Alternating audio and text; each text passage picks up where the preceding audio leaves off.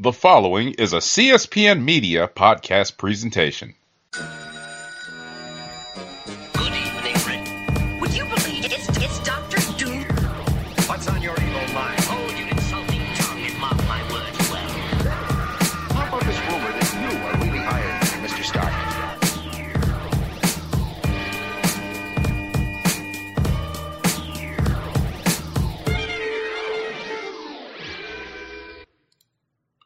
Hello, and welcome to another exciting episode of the KLIQ Nation's Comic Book Chronicles.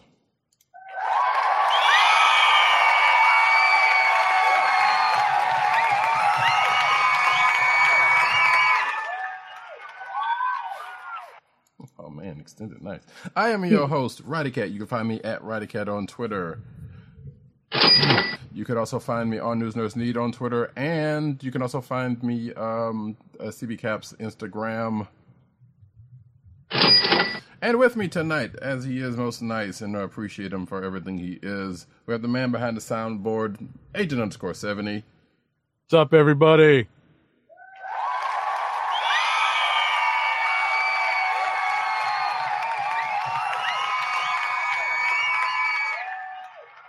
Shocked he didn't give himself his own intro this week. Nah. But you can find him at Agent_70 on Twitter and Instagram. As well as you can find our other co-hosts who could not be here tonight, PCN_dirt. You can find him at that handle on Twitter. You can also find him at PopCultureNet on Twitter, and PopCultureNetwork.com and INeedComics.com. And of our other host, Tim_Dad98, aka TimDOGG98 on Twitter. The KLIQ Nation on Twitter, that's the KLIQ Nation, and also the CBCron Twitter account. And you can also find them at thekliqnation.com.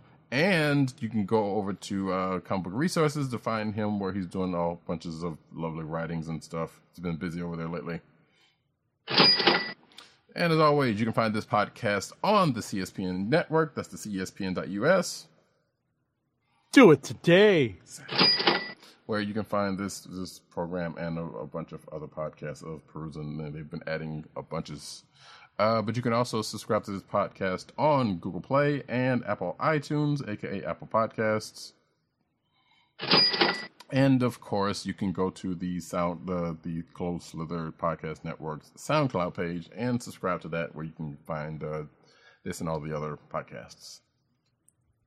Last but not least, you can go to shop.cspn.us and get some merch from this here program and other programs on CSPN. You know, you can help us keep this train up afloatin'. All right, well, trains don't float, but you know what I'm saying. Absolutely. All right. So tonight, as we do most nights, we are going to start off with the comic books of the week, and I think it was pretty much a no-brainer as the one we were going to start with. And that is the elephant in the room, Heroes in Crisis number 1. Heroes in Crisis. Yes, because as a potential title for this show, another day, another crisis. Mm-hmm. So this one actually, let's start with the premise. Yes. So this one is, matter of fact, you go ahead and do that. Okay. So the premise of this book is that something is happening out in the middle of nowhere where, unbeknownst to all of DC Comics fandom and readership, something existed. Something that's meant to cater to the well-being of heroes and villains alike. Yes. The mental health of said hero, mostly. Well, I would say mostly heroes, because that's why I said. Well, right. Okay. I was going to say that's why I kept it as well being, because sure. I think it's more than just the mental, but I think that's the majority of it. Yes, because given where it is, which at first I was thinking, given where this is, this looks like a familiar place background in Superman's life, which could be somewhere near there. We don't know. But, You know, once this started looking around, I'm like, okay, maybe this is not where I thought it was. Or maybe it is, and they just haven't said, because obviously they haven't said where it is, and it would make sense that it would be here, because that would be in the middle of nowhere. Right. But, yeah, this is... At first, I was thinking, okay, well, this is Arkham for superheroes. Oh, it's in Gordon, Nebraska. That's where it is. Okay, so not that far off, but sure. Mm. Cause wait, where's Smallville supposed to be? Kansas. Okay, that's what I thought. So yeah, like I said, not that far off. Actually, I'm kind of surprised they didn't put it in the Dakotas because I can't imagine anything being there. No.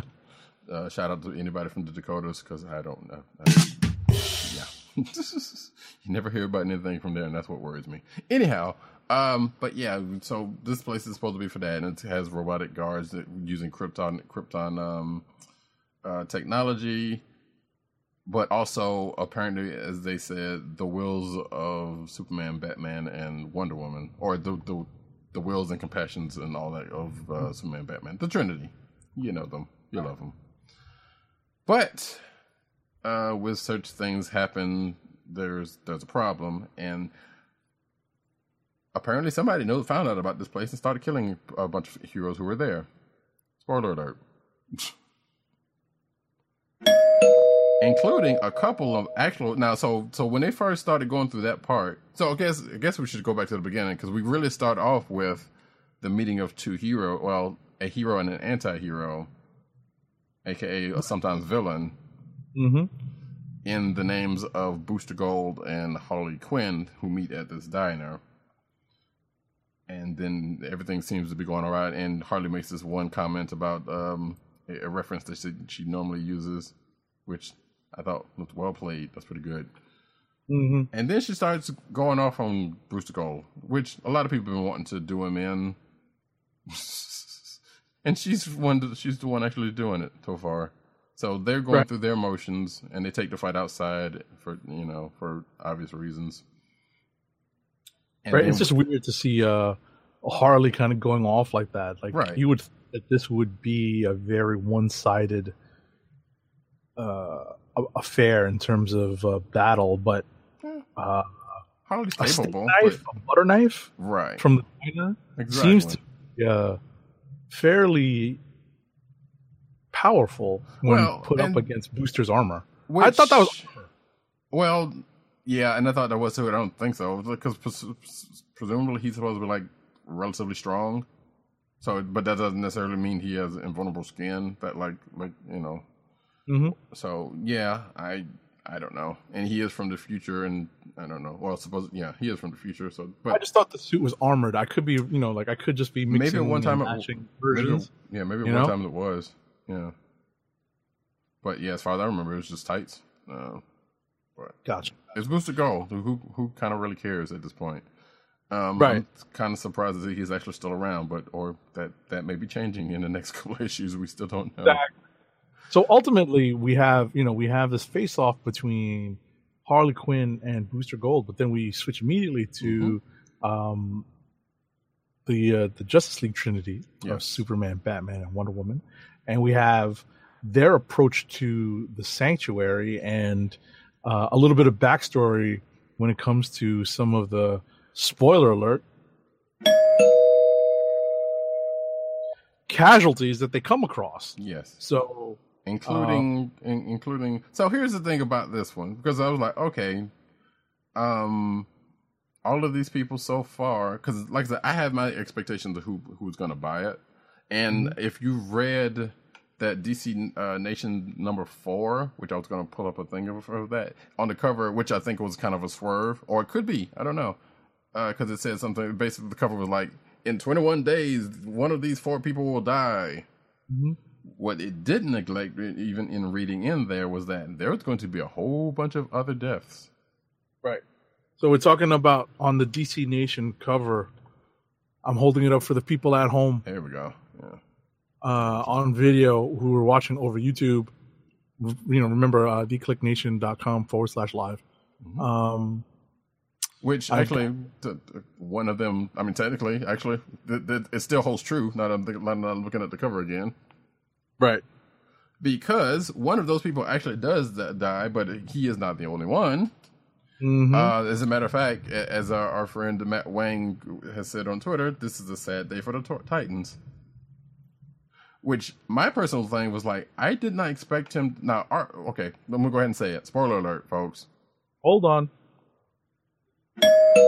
So the two, quote unquote, well, the two more major deaths that we found out in this issue are Wally West, the Flash, and that's OG Wally West, and Arsenal.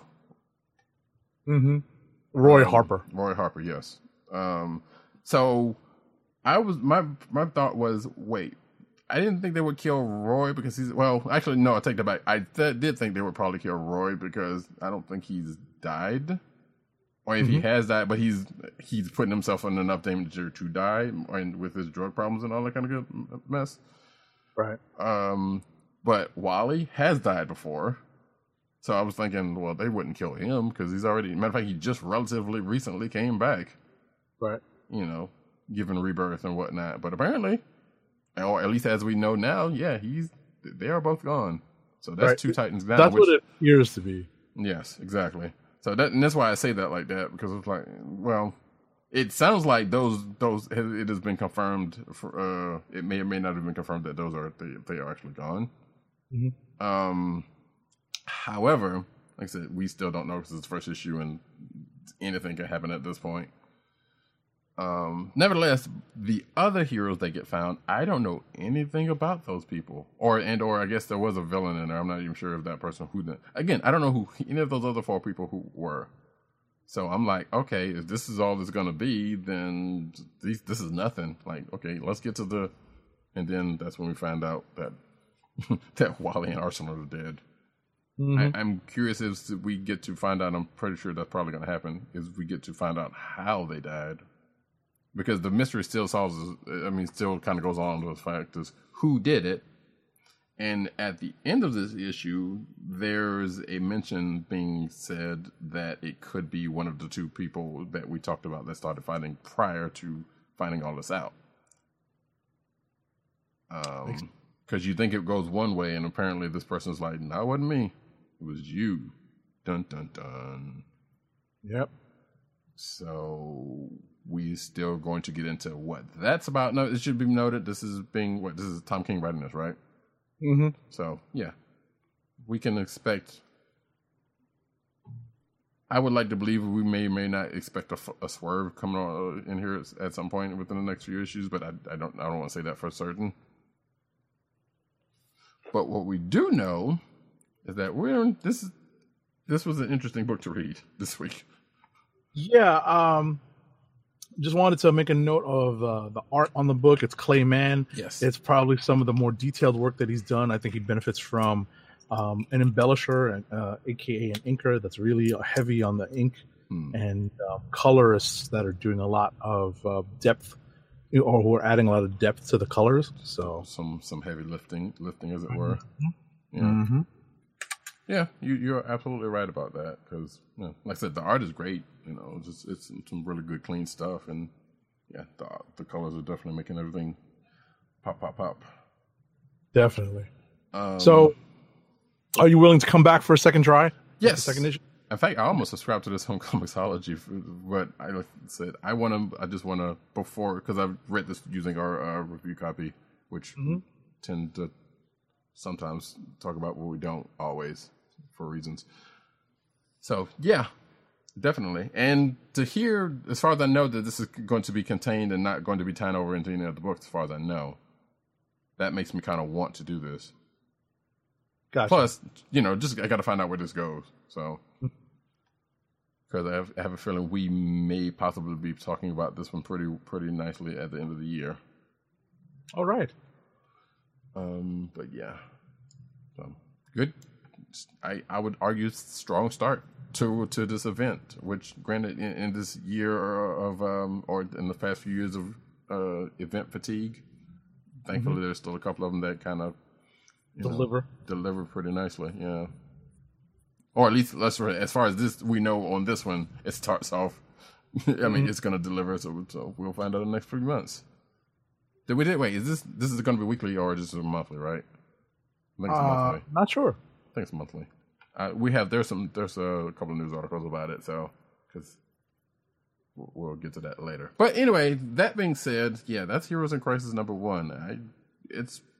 Might be worth looking at. You should not need any prior reading towards this. Apparently, from what Tim said, that the only thing that might be of mystery is that of Sanctuary, and he was saying that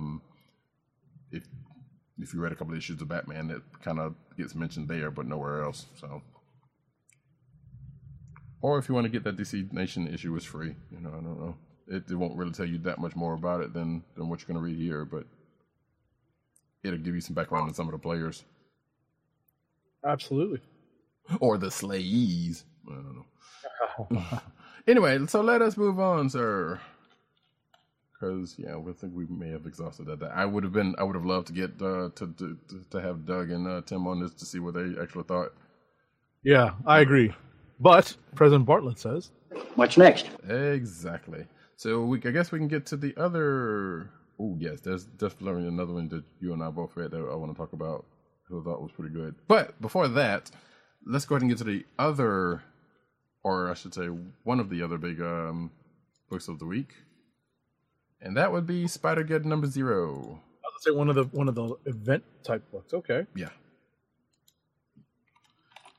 So, folks, another year, another Spider-Verse. Actually, no, stop. It's not like they happen that often. I hope they don't do that. But Spider-Geddon #0 is now here. Thank you, GeForce. I don't really need that right now. And if you've played Marvel's the PS4 Spider-Man game that just came out, and if you have a PS4 and you're a comics fan, even if you're not, it's a good action game. Maybe want to try to play it. It's pretty good. That being said, that version of Spider-Man comes into the multiverse, aka the Spider-Verse. So what? Straight out of the video games into the comics. Exactly. The video games are apparently Earth. Where did it go? It's like I saw. Yeah, no, it's just open. Was it 1600 something? It was something. Oh, no. 1048. 1048. Yeah, there we go. Which I feel like there might be another meaning behind that one, but I don't want to read too much into it. Regardless, I think they just threw a dart at the board. So yes, the Spider-Man of this Earth 1048 is met by none other than the Superior Spider-Man. Yes, if this sounds familiar, you know, is met by my Otto Octavius. Which, and if you did not know, this world has an Otto Octavius. However, let's put it this way: at the beginning of the game, he has not met with what we would classically know Otto Octavius to be, and apparently somewhere during the story, which I haven't gotten to yet, something happens to where something happens to that this Earth's Otto Octavius. That doesn't really play that much part of this, but they do end up talking about it because they were talking about each other's different Earths basically. So Octavius is from, Superior Spider-Man is from 616, and he's here to collect this Spider-Man because of a coming Spider-Geddon. Which, by the way, spoiler alert: this Earth's Spider-Man names Spider-Geddon. Which that's not that much of a spoiler, but it is. I guess it is if you plan on reading it. Say again. I said spoil it again. This Earth's, aka 1048's Earth, pins the name Spider-Geddon. Oh, that's right. Yes, which we thought would have already had been done by now by somebody, but apparently it had not at the time this came about. So go figure. But we end up seeing this version of the world's Tarantula, which I'm fairly certain did not show up in the game. And so this is very new to that universe anyway. If they plan on doing anything else in that said universe, like another game, which sounds like they might, possibly, could be.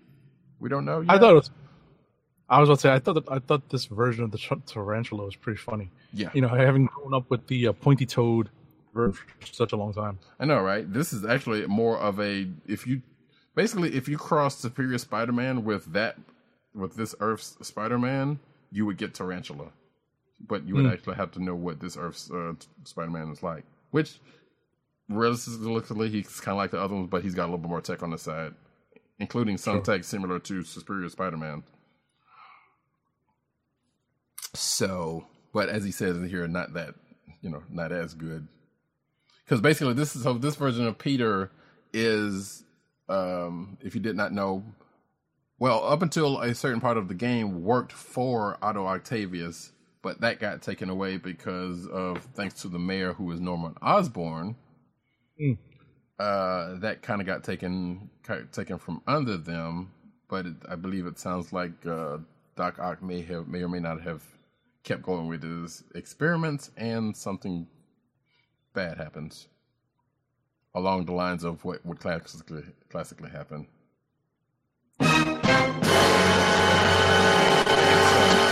Now, that is also to say, because so apparently, from what I've played so far, some things don't happen the way you think they normally would in the classic, which is great, because so the whole thing about the video game version is like it's out of canon, but apparently it is now. It's in canon now.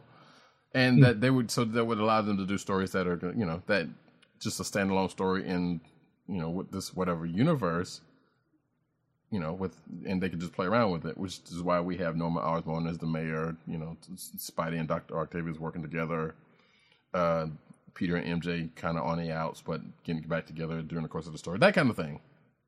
Mm-hmm. So, and some of that kind of plays into the story. Because, like I said, this seems to be taking place after the events of the video game. That should also be worth noting.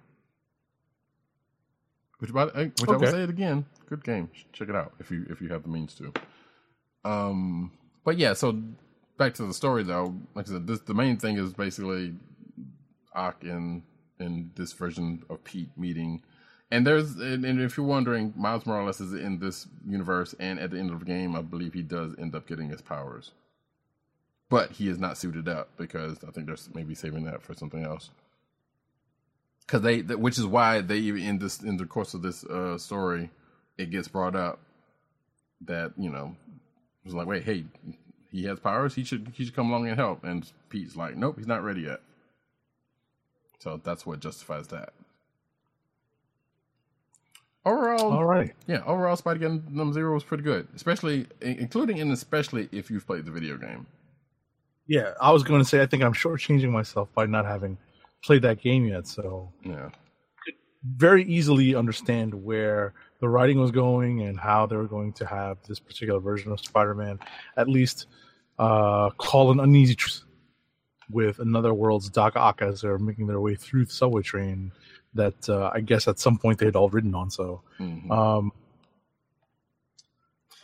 think it's also, let's see. Also worth noting. Also, I think I'm fairly certain Crystal's Gage, and maybe Clayton Craig. Oh no, I know Crystal's Gage may have worked on the writing of the video game also, which so that would make him quite knowledgeable on the events of both. Okay. There was something else I was going to say, but yeah, so no. Oh yeah, that was the part that kind of was weird to me, because Superior Spider says when he's talking to Peter about so what the video game Peter. Yes, video game Peter. It's the only way to keep them differentiated. Yeah, kinda. Because that's going to be a whole mess getting into this whole event, But yeah, so they were talking to each other about, you know, each basically their counterparts in the other world, and Octavius wanted to see what happened to this version, the video game version of Octavius, which Peter showed him, and he made a mention of basically something like, yeah, because there was the whole I'm trying to get my thoughts to go. Sorry, of Peter saying that, well, of course, this version of Superior Spider-Man would be what Doc Ock would be if things hadn't happened the way they were. And Doc was like, and Superior Spider-Man was like, basically saying like, yeah, I would, or something like that shouldn't have, yeah, I'm looking for things that, you know, that wouldn't happen to me like that. So, but at the same time, like, well, this is Doc Ock, so it has happened to him to a point. So, I would have to look it up, and I'm not going to do it because they took too much time. Regardless, it was like he was basically making it like he's never had something like this happen to him, which he kind of did, because that's how he became Doc Ock in the first place, before his redemption arc or whatever you want to call it. So, I don't know. It was just weirder that. If you get to read, then you'll see what I'm talking about. So now we can go ahead and move on to something else. I was going to say, let me just wrap the spider corner of the Marvel U. Oh, go for it. I just get a bunch of these all in at once. It's kind of a spider rapid fire. Ah! I need to pull down the sound for pew, pew, pew, or right. Pew, pew, you know, like something that sounds like web shooting. Yeah. So, Edge of Spider-Verse number 4, just to wrap the other issue comic that's out this week that related to this event. It details a reality where Norman Osborn, and this is actually pretty spoilerific. Norman Osborn has gained multiple arms and the powers of Spider. Peter Parker may have met a tragic ending, and Harry Osborn takes up the mantle of a goblin against his father. And it's all very, very interesting and very entertaining. So I give Edge of Spider-Verse number 4 a lot of credit.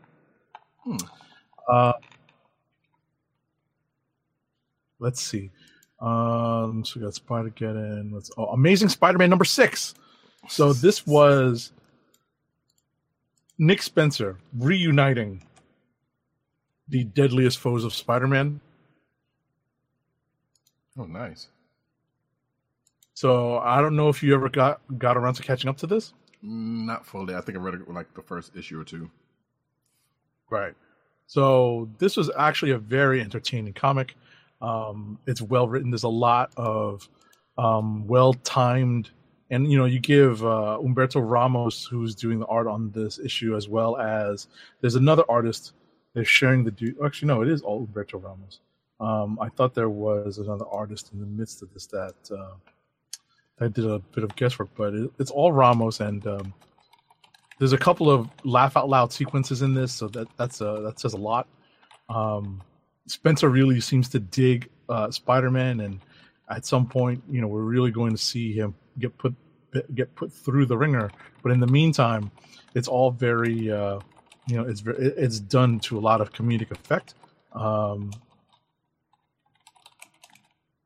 Let's see. I mentioned the Superior Foes reunion, and ultimately, you know, we have, you know, it's a somewhat of a cliffhanger issue where Spider-Man and in his guise as the Liar, you know, that's his alter ego in this. It's pretty funny because he's tagging along with Boomerang. And I don't know if you're familiar with the New Status Quo in the Amazing Spidey books, but Boomerang has a particular role to play in the day-to-day life of Peter Parker. I do know about that part. Okay. Yeah. So they're roomies. No surprise there, right? No surprise there then that Boomerang is playing a pretty big role in this. Yeah. This one is pretty well written. You think going into this that Ramos's art would be as kinetic and as frenetic as usual, and it is, but the writing is spot on and definitely filled with a lot of wit. And I really enjoyed reading this issue. Although my favorite issue of Spider-Man related titles this week has to go to Peter Parker, the Spectacular Spider-Man number 310. And this is Chip Zdarsky's last issue on the Spectacular Spider-Man book. And he actually does both script and art. And it's well done. You know, the crux of the story is that there's a documentarian producing a documentary on Spider-Man and is doing a man on the street type or woman on the street type of interviews to help populate the film. And, you know, we're told some various points of view and a pretty sad story involving Spidey and one of the folks who decides to give the briefest of interviews to the documentary filmmakers. So that's pretty much it. It was a pretty emotional issues, pretty effective. It gets you back to the root of what Spider-Man is. It's definitely a potential Click of the Week candidate for me, as was Amazing Spider-Man #6. So that wraps up our Spider-Man corner of the Comic Book Chronicles this week. Some would say the Spider-Verse. Ah! Yeah. All right. I should get the. I know, right? Or something. Yeah, that would be perfect. Actually, you can take parts of that one and kind of cut it up with something. I may already have that, actually. But until we get that squared out, let us move on to, and I see we both read a lot of books similarly. But I'm going to divert and give you a second and bring up... Well, you read a lot of different books. I read, like, the Spidey books are all related. You have a bunch of different stuff out there. I think the only other book that we have in common is Marvel 2-in-1. Nope. Black Panther. Yeah. But again, we'll get to those. So let me do one or two books here. And I wanted to say, so I guess, wait, did you read Extermination? Mm-mm. Okay. Did not get to it. Well, then actually this will round out the events. And I'll bring that one up real quick. And without spoiling it, the actual spoiler would be some things happened, but... That's not saying a whole lot. So, but we already know at this point. So all of the players are pretty much in the game, and I think they have split up everybody. They split, specifically the young, time displaced original X-Men into different groups for their protection, which is not really going that well. We find out why young Jean Greasy wanted to go with X-Force. And as X-Forces want to do, we know what they're after based on the events of the last couple of issues, or whatever issue Cable died in. So take that for what you know it to be, if you know much about the X-Force. And like I said, Ahab plays his cards in the form of sleeper mutants, apparently. We finally figure out, or at least I finally figure out, what in the world those two creepy kids were about. Okay. Which plays into what Ahab was planning, because like this is my first time. I've not been keeping up with the X books, so I have not known who in the world these kids were. But we finally figured that out. There you go. Which I'm sure there's probably somewhere, whoever, like Tim or somebody, whoever's reading the X books, this information kind of came up. Probably either came up or was been alluded to already. Oh yeah, and let's see. There's something happens with the Hanks. They both either get, actually one Hank, we don't know what is happened to him, what's going to happen to him, but we also, and another Hank, gets taken. So There we go. Spoiler alert. So that's the thing, and all that's kind of, it is what it is. And that's, it's leading somewhere. We know that. We know that for a fact. But where? Who knows? And actually, I'll go ahead and get this one out of the way since we're actually talking about mutants. Domino Annual #1. And as I say in my notes, it's basically a day in the life of Domino with a couple of flashbacks for good measure. One particularly in how she met Outlaw, or how she how she and Diamondback more specifically met Outlaw. And then you kind of cut to kind of her going through her day trying to get to this one event that she had to get to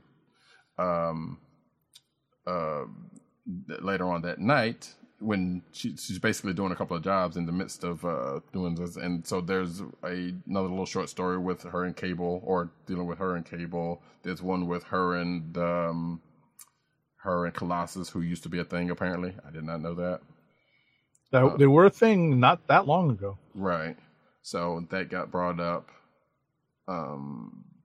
The other one is basically a job that she did. And then the event that she goes to, or that she decides to go to, dealing with mutants and...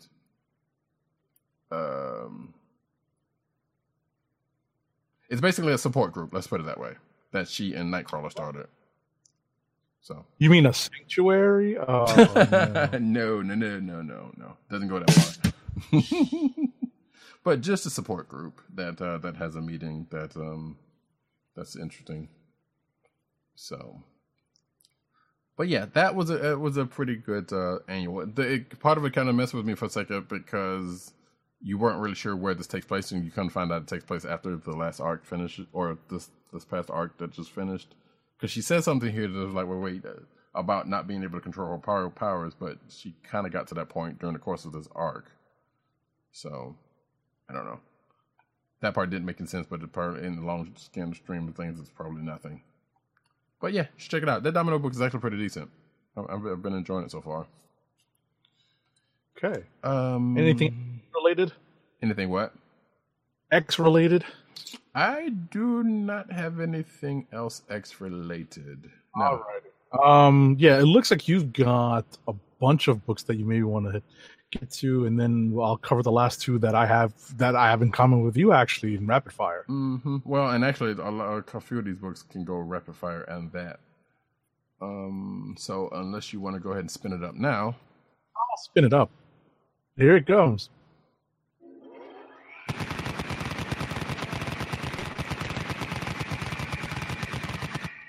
And we jump back to the DC corner with Justice League Odyssey, number 1. So we find one Jessica Cruz. Again, I think this one may not benefit from knowing what's been going on in the other books, because we already know that they've kind of broken off into teams and this and that and the other. And we knew this book was coming, but you know, some of this would need some prior reading, or it may or may not need some prior reading. I am not sure. Regardless, we find one Jessica Cruz in near the neutral zone, as I want to call it, where apparently a bunch of systems or galaxies just got that were previously hidden. Where the Klingons, the Kree, the Souls, and no, I'm kidding. I know, right? Hey, I'll get to another book that does have some Klingons, but not right now. So some galaxies or systems that were previously hidden or shrunk or something popped up, I guess, after the source wall or something. I'm not really sure. And so they got cordoned off by the Guardians not of the galaxy, but from the Green Lantern's fame for some odd reason, because there's some things in there that they don't want people to be running into, which leads them to have a lantern on guard, and that's why Jessica Cruz is out there, who apparently volunteered for it. And she's kind of guarding the line to keep people from going through to get into that area. Enter Cyborgs, Starfire, and one Azrael in a Brainiac ship for some reason, who break through the line, and Jessica Cruz chases them out before figuring out who they find out on the road. They end up on this planet, and they run up upon the kid of a bad guy who has died. If you're reading the rest of the Justice League books, I would imagine this person pops up. Mm. So you kind of already know who it is, even with what I'm saying.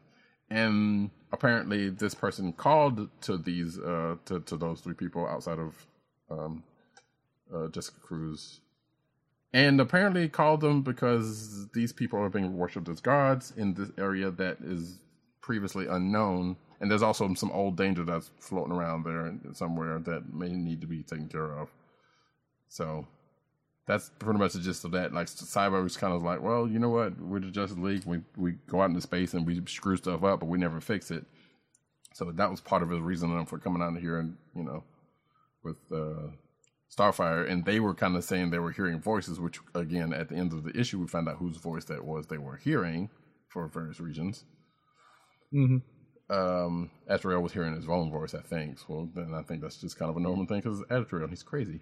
So, but yeah, I don't know. I may or may not stick with this, but I was curious as to what was going on there with this. Like I said, some prior knowledge to what's going on, large, you know, with I guess spinning out of Dark Knight's Metal and what's been going on with the, you know, I guess no justice and that kind of stuff may be required before reading, or at least, this.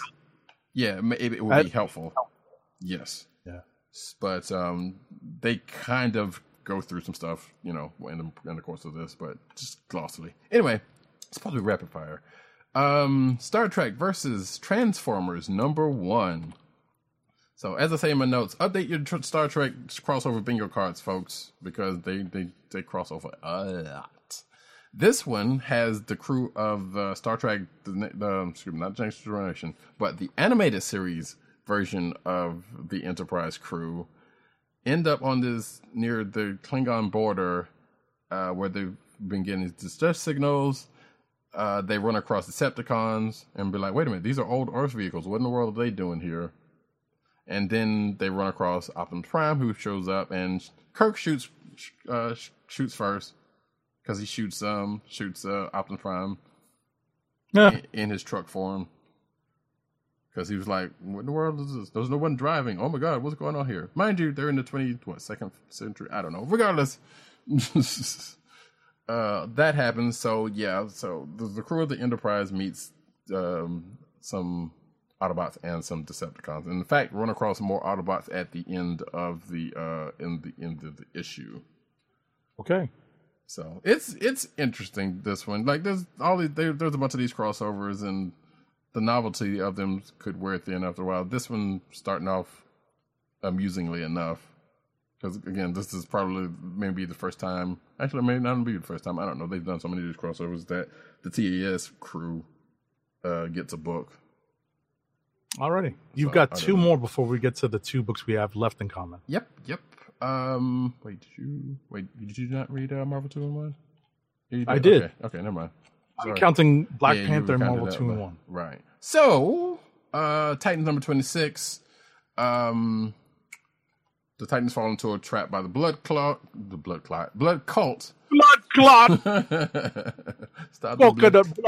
Stop the blood. Oh man, there's this video I gotta send you. You may have already seen it, but anyway, that's all. We'll do that. Oh, we're gonna bust out an Amon skit here. Okay. Oh no. Moving on. So the Titans fall into a trap because the blood cults have been gathering source energy, and they killed a bunch of people, and they've been using that said energy to do their dirty work.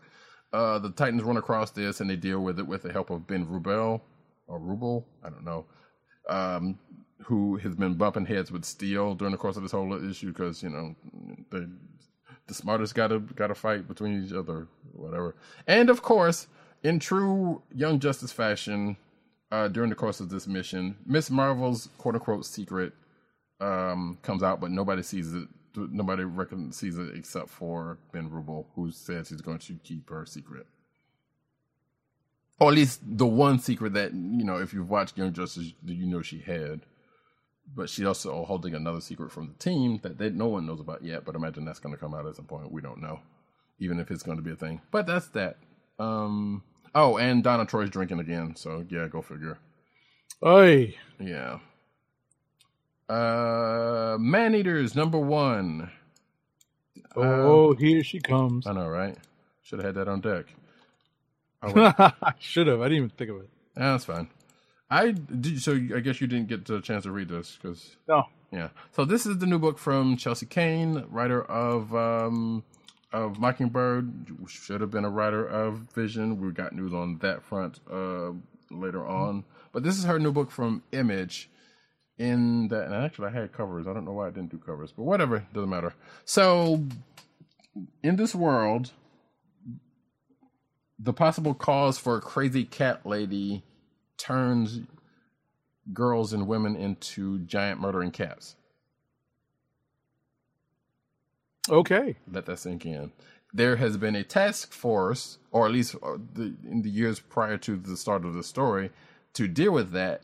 And they have, and also the government decides instead of, I don't know, killing all of the cats in the world, they decide to regulate people, and that doing things like putting estrogen in the water so that young girls don't get their periods, so that this crazy cat thing doesn't end up happening, because part of it's almost like a mutation, mm-hmm. but dealing around the changes in the young girl's body that interacts with this mutated form of toxoplasmosis.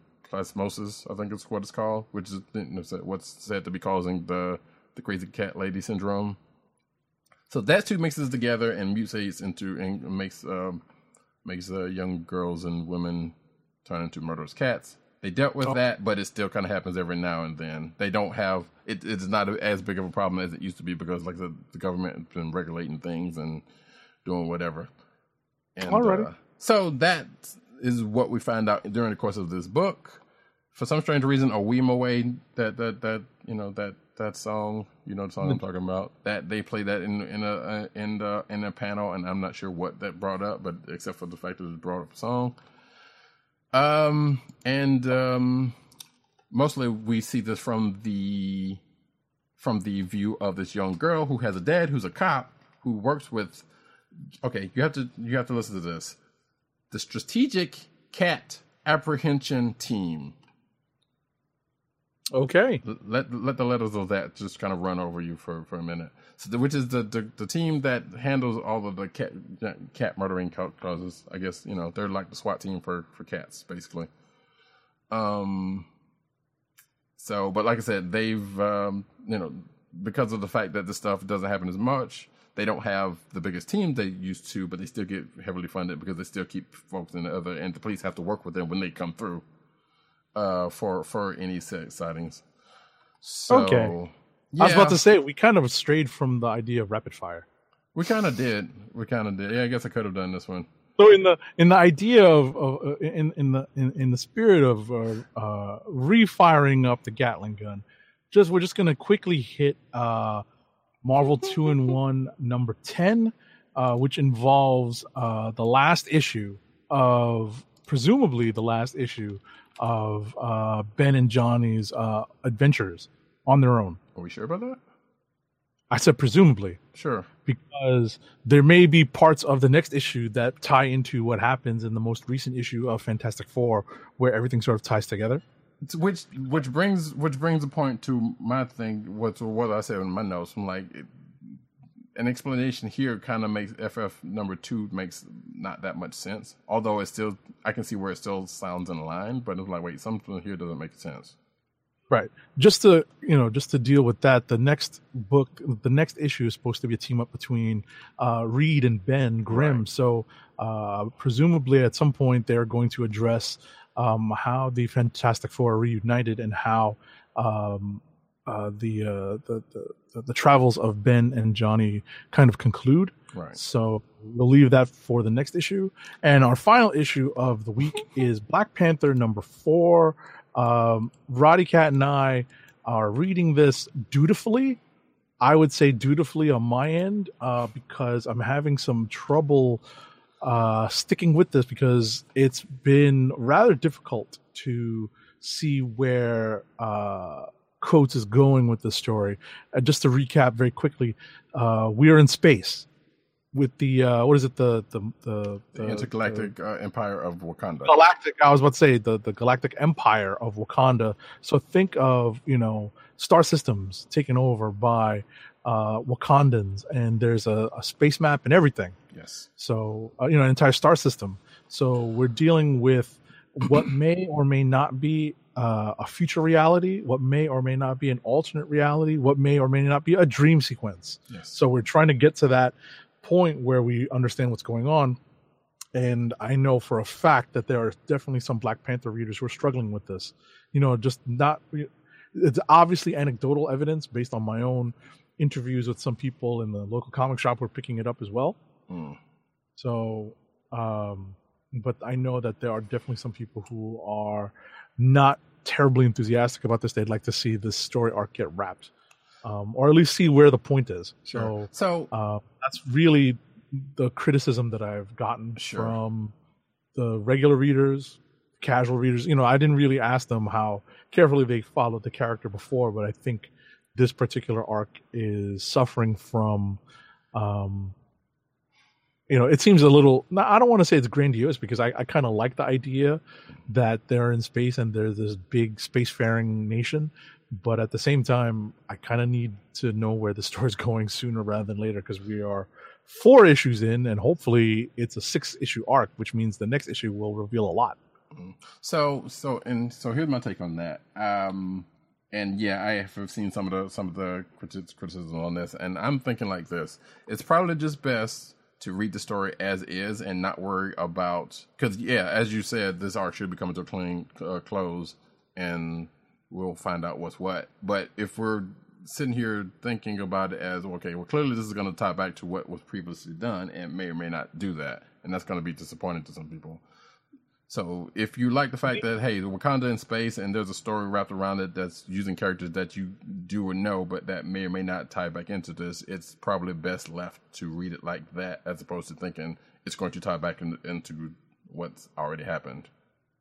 Right, which is difficult for a lot of people who are kind of new to the comics game and are coming onto it as fans of the Black Panther character in the movie. So it's a little difficult, I think, from their perspective to figure out especially how if this fits into the grand scheme. Right, especially if they're just coming from the last version of the last volume of Black Panther. Right, which definitely played much more familiar notes when it comes to, in comparison to the movie. Mm-hmm. And this particular storyline, actually, I had a storyline that I was thinking about writing that would have potentially gone this route. But... and not saying that I actually ever pitched it, because that's whatever. And I'm not saying that it was stolen or anything, but because it's definitely not. But it just to play off of a point that I think has been brought up in previous versions of Black Panther and maybe the Avengers, actually. Now that I think about it. But whether it ties back into that, we don't know. So that's why I'm saying it might be just best to read this as the Star Wars and of Wakanda, just as it is playing itself out to be, until we figure out if there's going to be something else. I'm of the mind it's the dream sequence, but you never really know with these things. Yep. Alrighty, so I guess we're coming up on Clicks of the Week. Yep. And we already have two from our esteemed colleagues, and that would be Tim's, which is Spider-Geddon number 0. I don't blame him on that one. That one's pretty good. It's totally pretty good. And I believe he has been playing the game, so I would imagine that kind of informed part of his decision, even though he didn't say anything about it. But I don't know. Like I said, regardless of whether you've played the game or not, it is still a pretty decent book, a pretty decent issue. But as you said earlier, Agent_70, it would probably give you a little bit more if you did play the game, I guess. Sure. And to a certain extent, it spoiled my own experience of playing the game. Nah, not really. But yeah, I mean, but I would imagine by the time you get to playing the game, you might not even think about it until you get to that point, or get to whatever point that it brings up. And I thought about that myself, because like I said, there's a couple of points that did get brought up that I haven't gotten to yet, because I haven't finished playing the game. So it is what it is. And I don't think it's going to really spoil it too much, because like I said, there's more to the game going on to the game than just that point. So... that said, Dirt is Doomsday Clock number 7, and he says, finally felt like the story was getting somewhere and the art was phenomenal. I think Dr. Manhattan is manipulating the universe to see if he can crack Superman, and I can't wait for them to finally meet. Nice. So, cool. So now I guess that just leaves us. Right, and I... really did like Spider-Geddon number 0. I actually liked Edge of Spider-Geddon number 4 a lot too, but I'm going to go with my sentimental pick because I really enjoyed it. And that is Peter Parker, the Spectacular Spider-Man, number 310. This is the final issue on this book for Chip Zdarsky. I may or may not keep this. I'm really kind of up in the air. I know that there's Spider-Geddon tie-ins in the next few issues, but in the interest of maybe trimming my pull list a little bit, I may be dropping this. But yeah, this is a nice send-off. And for myself, I don't know. I'm slightly kind of wanting to go with Heroes in Crisis, even though there's some things that's not, not really clear about it.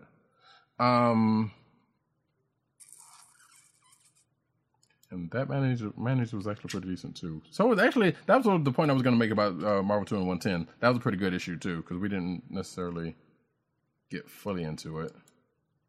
But, nevertheless, it was... Yeah, we rapid-fired it, because I know, ultimately but, it was good, but at the same time, we kind of know where it's going. True. Yeah. Basically. What in the world?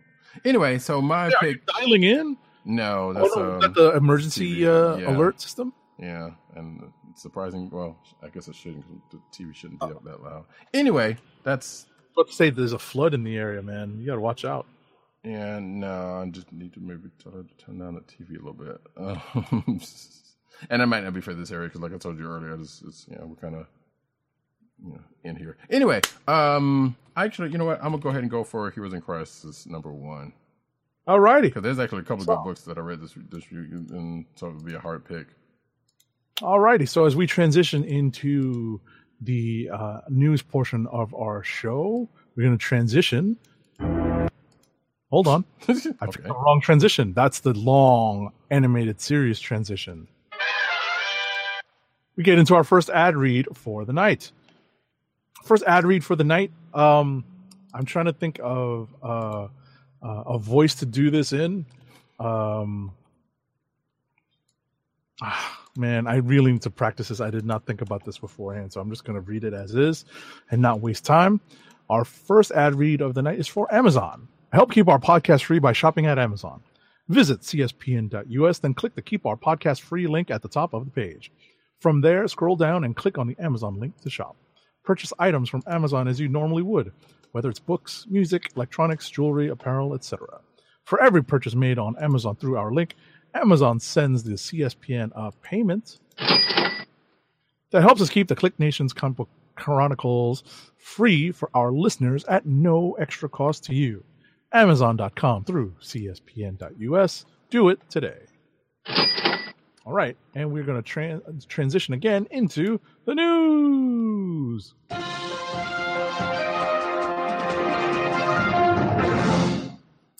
And we start off with Birds of Prey, Gugu Mbatha Raw, Mary Elizabeth Winstead. Actually, I'm going to take these next two, by the way.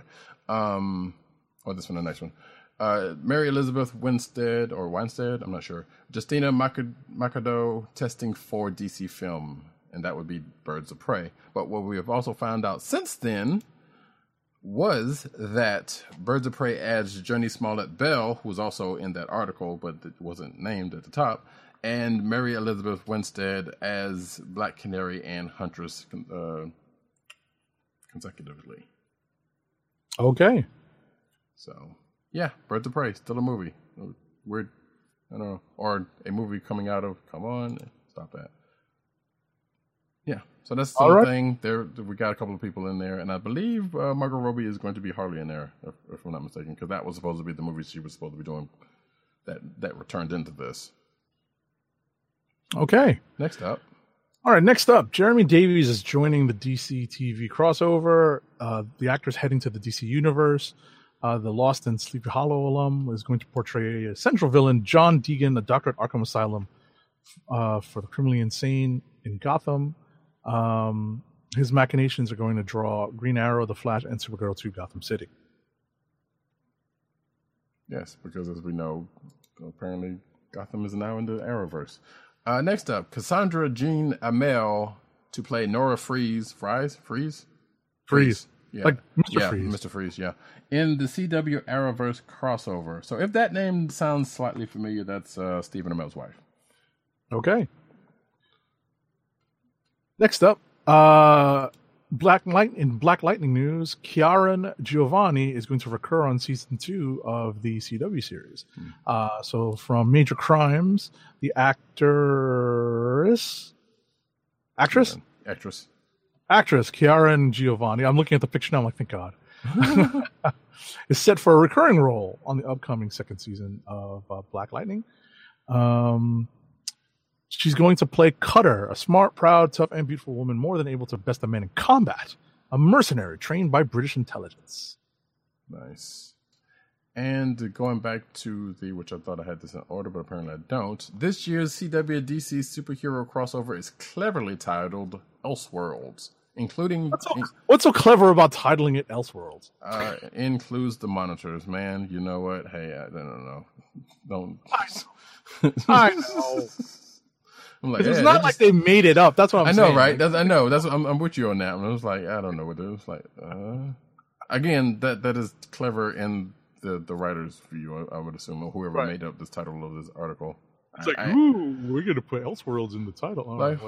I wonder what the, well, this is what this is about. So, Elseworlds. Anyway, so this is, we found out the name and potential, the potential plot of the upcoming CWDC shows. And it will be, actually, it's coming soonish. December 9th, starting with the episode of Flash. We kind of already noticed, I think we've been over this and that. So, yeah.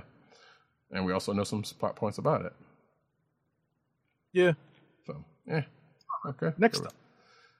CBS Star Trek Discovery. Many episodes will begin streaming next month. So, as announced at San Diego Comic-Con, CBS is putting out some short standalone episodes of Discovery on the streaming service. The first episode is going to air October 4th, this coming next weekend, actually, entitled Runaway. Yeah. I believe these have been previously announced before, but now we're just knowing that they're coming out very soon. They're actually coming out. So cool. I need to catch up on Discovery. In Star Trek news, James McAvoy offers to play young Picard in new series. So as we know, there's going to be a Star Trek series bringing back Jean-Luc Picard and Patrick Stewart as the role of Picard, and of course James McAvoy, who has played a younger version of a character portrayed by Patrick Stewart. Exactly. Has offered his services to play a young Jean-Luc Picard, because why not? And there was a little bit of, not necessarily hubbub about this, but there's been some rah-rah talking about this on the social mediaverse, which I found amusing. So, because it's not even a thing that's actually going to happen. You just put it out there. So, I don't know. I'm like, at first point, I'm like, okay, sure, why not? He has done it before, and then, but at the same time, like, yeah, no, it's fine. Yes. Yeah. Alrighty, next up. That was just Star fun Wars. That this came up. But yeah. Next up, Star Wars: A New Hope, but as a classic 80s anime. Okay. This is Roddy's punerific writing. No, that's not. It's not. Nope. It's not? Okay. None of this. I'm not taking credit for that one, man. None of this is my writing. I can promise. All I do is copy and paste. Anime, if you will. Yes, I did not do that. That sounds like something I would do, but I did not. So, yeah. I thought it was you. No. None of this is, I promise, coming from me. I appreciate that you think it would be along at my brand, but it definitely is. But hey, anyway, so yeah, so a fan made a trailer of Star Wars: A New Hope in an anime style, and it actually looks pretty good if you get a chance to check it out. So whether there's going to be any more to it or not, I doubt it, because they'll get sued out of existence more than likely. But it's a thing, and that new Resistance show is going to have a anime type style, but that's not this. So, but it's cool. Next up, Daredevil season 3 release dates confirmed with new teaser, which is actually, I think it's going to be October 19th. Thank you. Friday, October 19th is when this is coming. I actually might be finished with the rest of the other shows by the time this happens. Gotcha. I think they're going to do a sneak preview at New York Comic Con. Yeah, I believe so. The wide release is going to be a few weeks later. Yeah, and they'll probably just like do the first sneak preview of the first show, or do the first show at New York, and let it ride. So I don't think we've seen that said, but nevertheless, that's the thing that's happened before. I thought they announced that as part of the programming. They might have. Like I said, I haven't seen anything on it, but that's something that they've done before. So yeah, and something I might have actually read as part of the programming. Right. All right. Next up, fans ask for a Heroes for Hire or Daughters of the Dragon series daily, according to Jeff Loeb. You definitely see that on Twitter every now and then, depending on who you follow. But yeah, so apparently, Jeff Loeb was asked about that again, and he told Entertainment Weekly that, like he just says, daily, it might be hourly if I had a Twitter account that I had to look at, because he was asked how often he gets asked for that said program, which is one that we want, because we have two kick-ass versions of Colleen and Missy Knight, respectively, and it should happen. So there's no word on that it's actually going to happen, but just got put out there. Next up, straight out of the Late Late Show with James Corden. First X-Men Dark Phoenix trailer has arisen. Haha, get it? Like the Phoenix, yeah. Yeah, it's true enough. But so, and that on. Was me, by the way. I was queuing it up. I was just like waiting for you to like not, you know, to just kind of take a pause. Mm. But it's funny. I actually happened to watch the Late Late Show last night without knowing that it was going to premiere, and I kept thinking, "Wait, this actress looks so familiar," not knowing that Sophie Turner is indeed Sansa Stark. Right. And, I've just, you know, like just, you know, obviously for real life reasons, just been a little discombobulated, not being able to put 2 and 2 together to make 4, forget, you know, 4 and anything more than that. That's fair. So the actress, you know, obviously has matured a bit, you know, since the early years of Game of Thrones. So, you know, and and seeing her in her, I believe, natural blonde hair. I could be mistaken. I don't know. So it just kind of threw me off a bit. But then they dropped the trailer during the show, and I was pretty shocked. But all I could find myself thinking was, "This is it. Once this is done with, it goes back to Marvel." Isn't that terrible? No, not so much. That's not terrible at all. Okay, just saying. That's the ultimate goal here. But yeah, and I guess one other thing before we find out. Last week, apparently Feige's going to be over the X-Men stuff going forward. So I guess even the stuff that's still coming out from Fox is going to have a guiding hand, hopefully. Right. So, but yeah, so that dropped. I still hadn't had it. I take it you watched it during the course of this? I did watch it. What'd you think? Because I hadn't watched it. I thought it was okay. You know, obviously they're adapting the Dark Phoenix saga into one movie, having not introduced Jean Grey at all in the new remix movies. Right. You know, that have gone back into the past. So, and not making her an integral part of the X-Men. So it's definitely a remix. So it definitely plays differently than what you would think Dark Phoenix would be. Sure. But, you know, ultimately, if you are in the least bit interested in seeing how they kind of, you know, do their swan song at Fox, it might be worth watching on video, you know.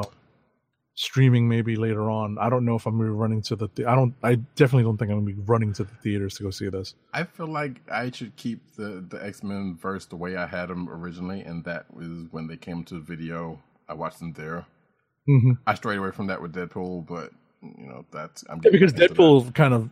Actually, I take it back. No, I didn't. I did not. Actually, I still kept that up because I didn't watch neither one of them in the movies in the theaters. Yeah. No, I neither did I. So but yeah, so that's the thing. That trailer's out there. And last but not least, yep, I think I've got this one. The Walking Dead's Andrew Lincoln wants to return to the show as director. Yes, so basically while he's walking away from starring in it, he said that he could potentially come back as a director of the show, which, you know what? Actually, he said he is going back and shadow director, so he's with intentions to direct at some point later on. Okay. So cool. I wanted to add one more story. Sure. I kind of do a little bit of a freestyle here.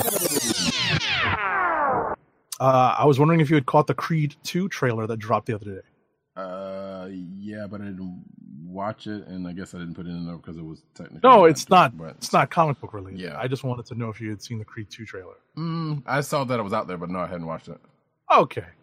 I just wanted to say that it was nice to hear a couple of DMX bars in the middle of this trailer.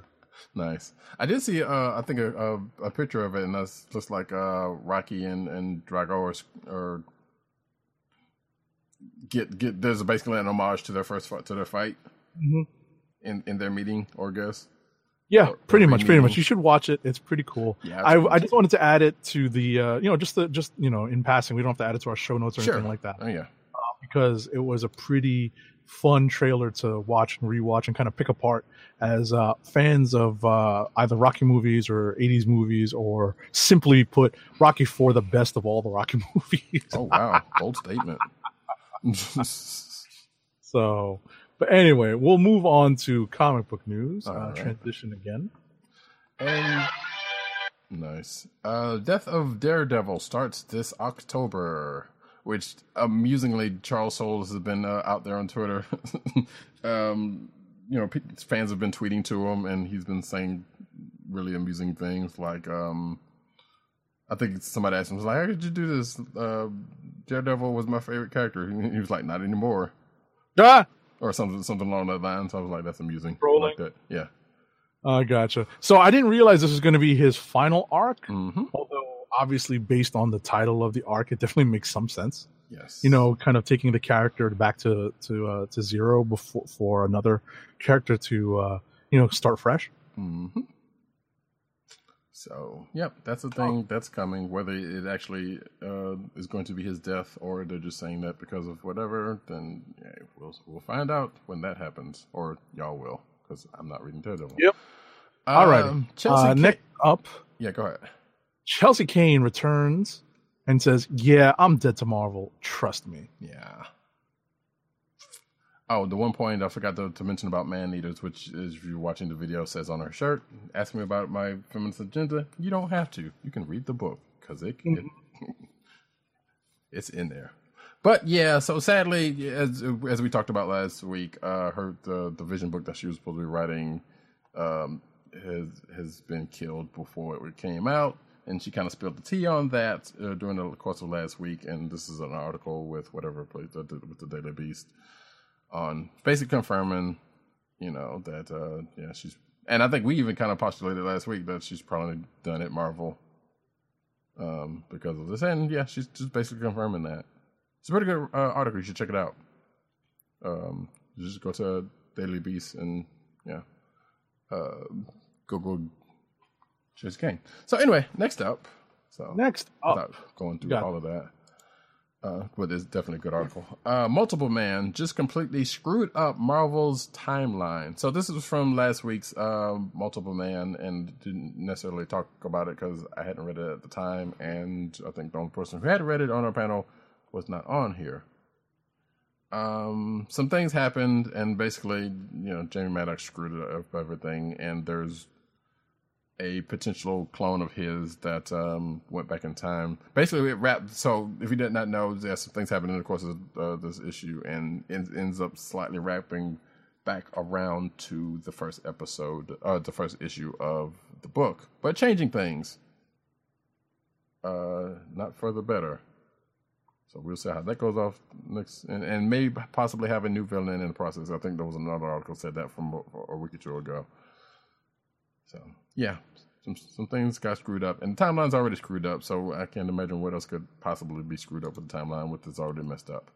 Next, I would pull this story. So the sexy Modoc, aka Brodoc's backstory, teases the return of a missing or multiple missing Marvel heroes.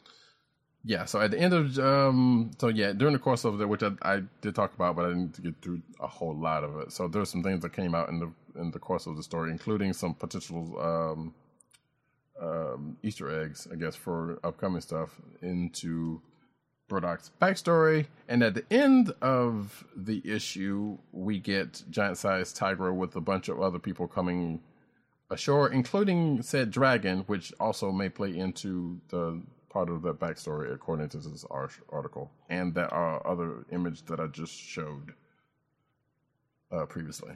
So, yeah. There's some things going on in the wackos. All right. Thor, number 5, gives the Phoenix-possessed Wolverine the perfect name. And this is also from last week. Last week, yeah. Yes, because I believe you read this. I did. Yes. So what's the name of this thing? Old Man Phoenix. Really? Yeah. It's kind of silly. Oh, boy. That was not even worth pulling then. Liefeld. Good, I was about to say, this is a good story. Yeah. Liefeld says Marvel increased X-Men budgets since Disney Fox deal approved, has huge X-Men project coming. Speaking of, yeah, so apparently now they're going to be ramping up exposure on the X titles. Which they have been. You know, and it makes a lot of sense. Mm-hmm. And there's a big project in the works for 2019, and it's interesting because as we head into 2019, they're reestablishing, obviously as precursor, they're reestablishing a lot of the 90s X-Men teams. Mm-hmm. So big shoulders, 90s X-Men is coming back, folks. Yay. Which I can't imagine. Wait, so we know he's got a big project coming. do we know whether it's going to be the X-Force book that we do know is coming? I don't know. I mean, it's going to be a crossover. No, because I think Brisson might be doing X-Force. Never mind.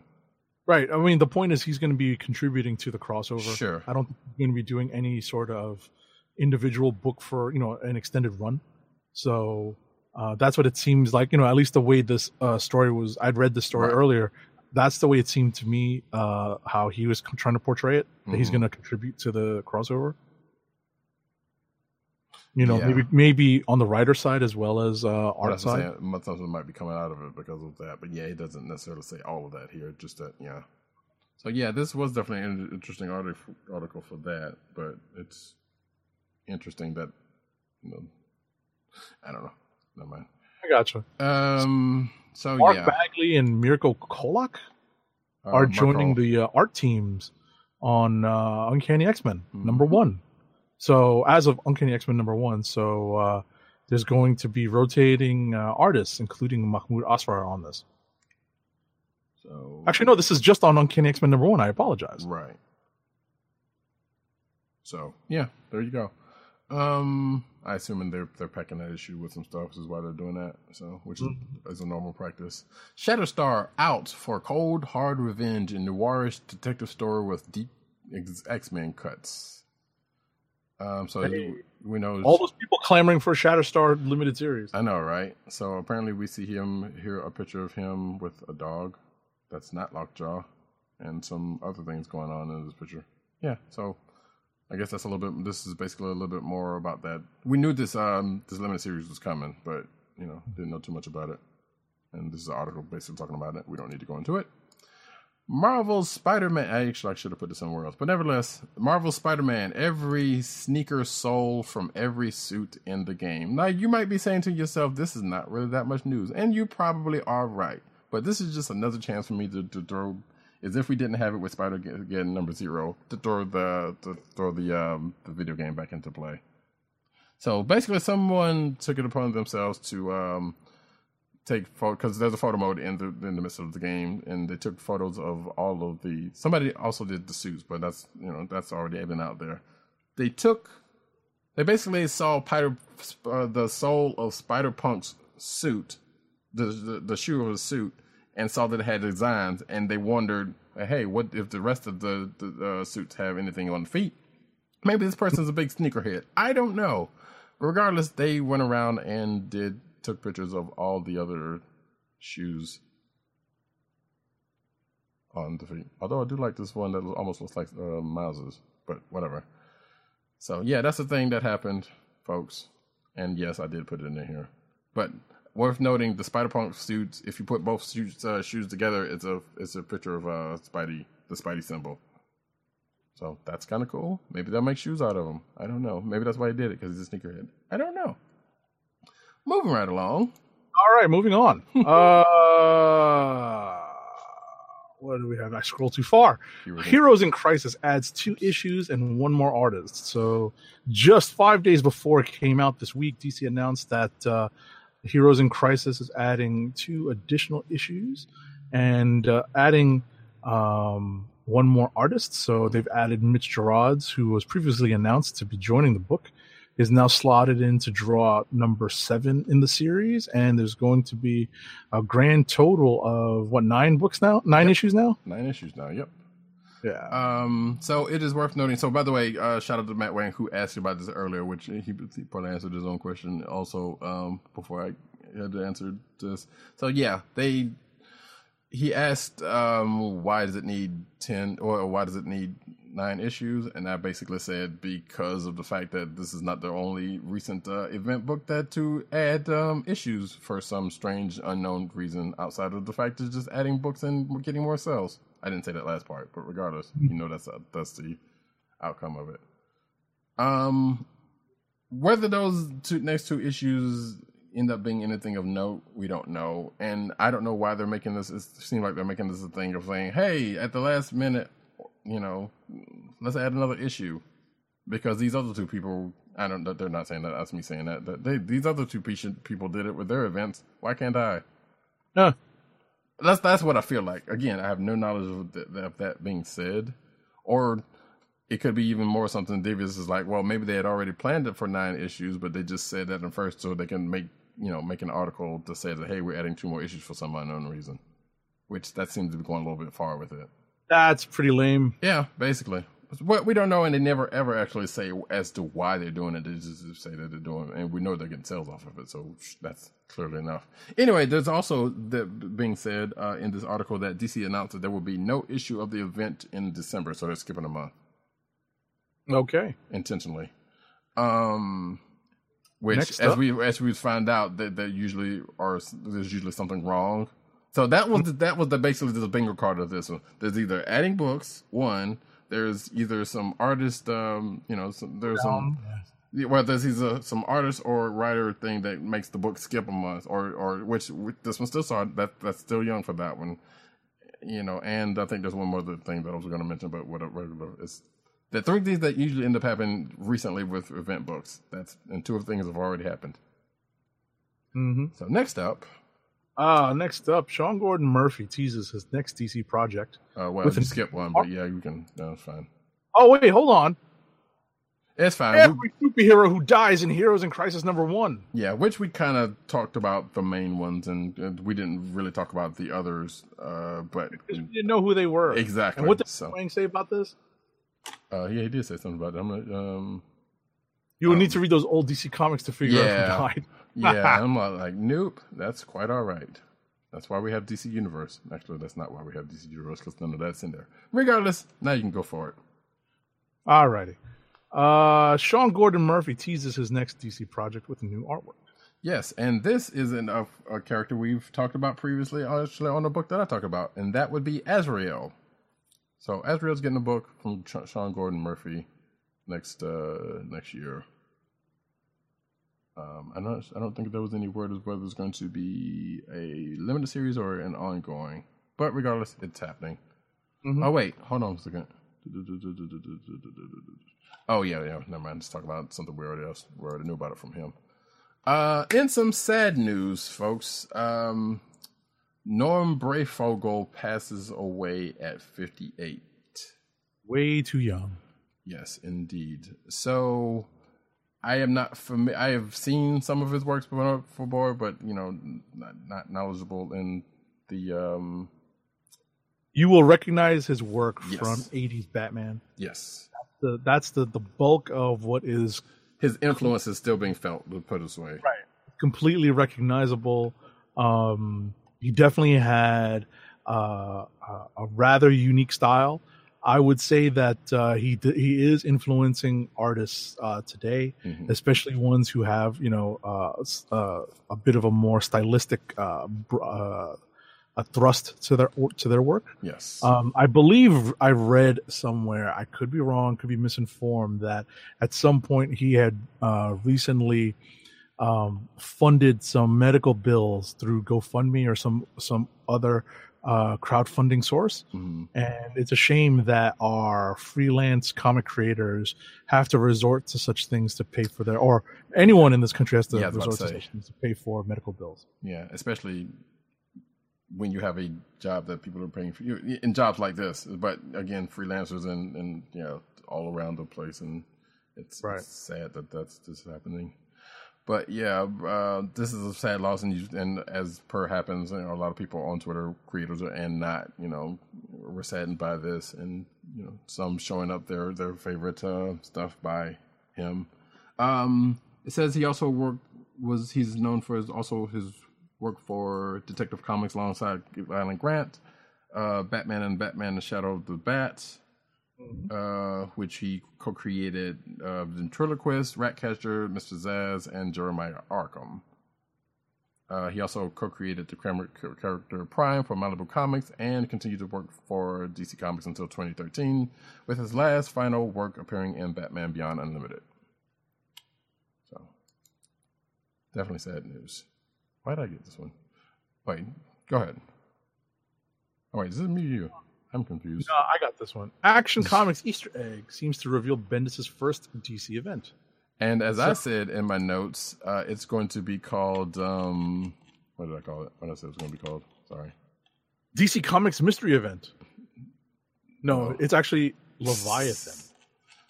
which may indicate an event focusing on the criminal organization first introduced in Grant Morrison and David Finch's 2011 Batman, The Return #1. Yes, but I think I ended up calling it Crisis on Infinite Secret Wars 4. Oh, no. Without reading. That was before I read the article. Goodness gracious. So, yeah, that's the thing. It's happening. Last but not least, Oculus teases Star Wars Vader Immortal, a VR experience coming in 2019. So this is another in the lines of VR experiences actually done by Star Wars, because I know they have a couple of them coming down the point. For the one or two of you that actually have a VR PC to be able to run through this. Not much is known about it, but as the name might imply, you apparently may get to take a role as one Darth Vader. There you go. Alrighty. And that, folks, is the news. Alrighty. So before we wrap tonight's show, we have our last ad read for the night, and I'm going to look for my browser window, which I conveniently had open to a copy of our Blue Apron ad. Blue Apron, it's mail delivery service. Blue Apron has fresh ingredients and incredible recipes delivered weekly to your door. Skip the grocery store and make incredible meals at home with Blue Apron. Always shipped free right to your home. And now the listeners of the KLIQ Nation's Comic Book Chronicles can get $30 off your first Blue Apron order. To place your first order with $30 off and to help keep our show free for you, go to our network website at cspn.us. That's cspn.us. Then click on the Keep Our Podcasts Free link at the top of the page. From there, scroll down to the Blue Apron link and sign up for your first order. Blue Apron through CSPN.us. Do it today. And as we come to the end of another fine episode of Comic Book Chronicles, we would like to say thank you all for coming out. And let me get the focus off of me, even though it is on me. We will be back next week, I believe. Wait, will you be here next week? Because I know next week is New York Comic Con. It is New York Comic Con, but I do not have a Thursday ticket this year, so I should be available for a Thursday night show. We'll probably be talking about some of the things that were announced on Thursday of New York Comic Con. That is for sure. You know, when we show up, when we appear for next week's show. Yeah, because there's usually a lot of stuff leading up to the show. Right. So. Some of which actually, now that I think about it, a couple of which has actually come out unintentionally, as we found last week. Nevertheless, come back here next week, so we will find out what exactly any of that will be. You can find us, as you always tend to do, at the CSPN.us, the Coastal Podcast Network, and you can go to Google Play, iTunes. Go check us out. Subscribe to this podcast there. You know, you find us where you can get us. Get us where you can find us. Not sure if we're on Spotify. Go to shop.cspn.us so you can get some merchandise from this show and other shows on the network. And as always, you can find all of our individuals selves at the following. You can find me at Rodycat on Twitter. You can also find me at News Nerds Need on Twitter and CB Caps.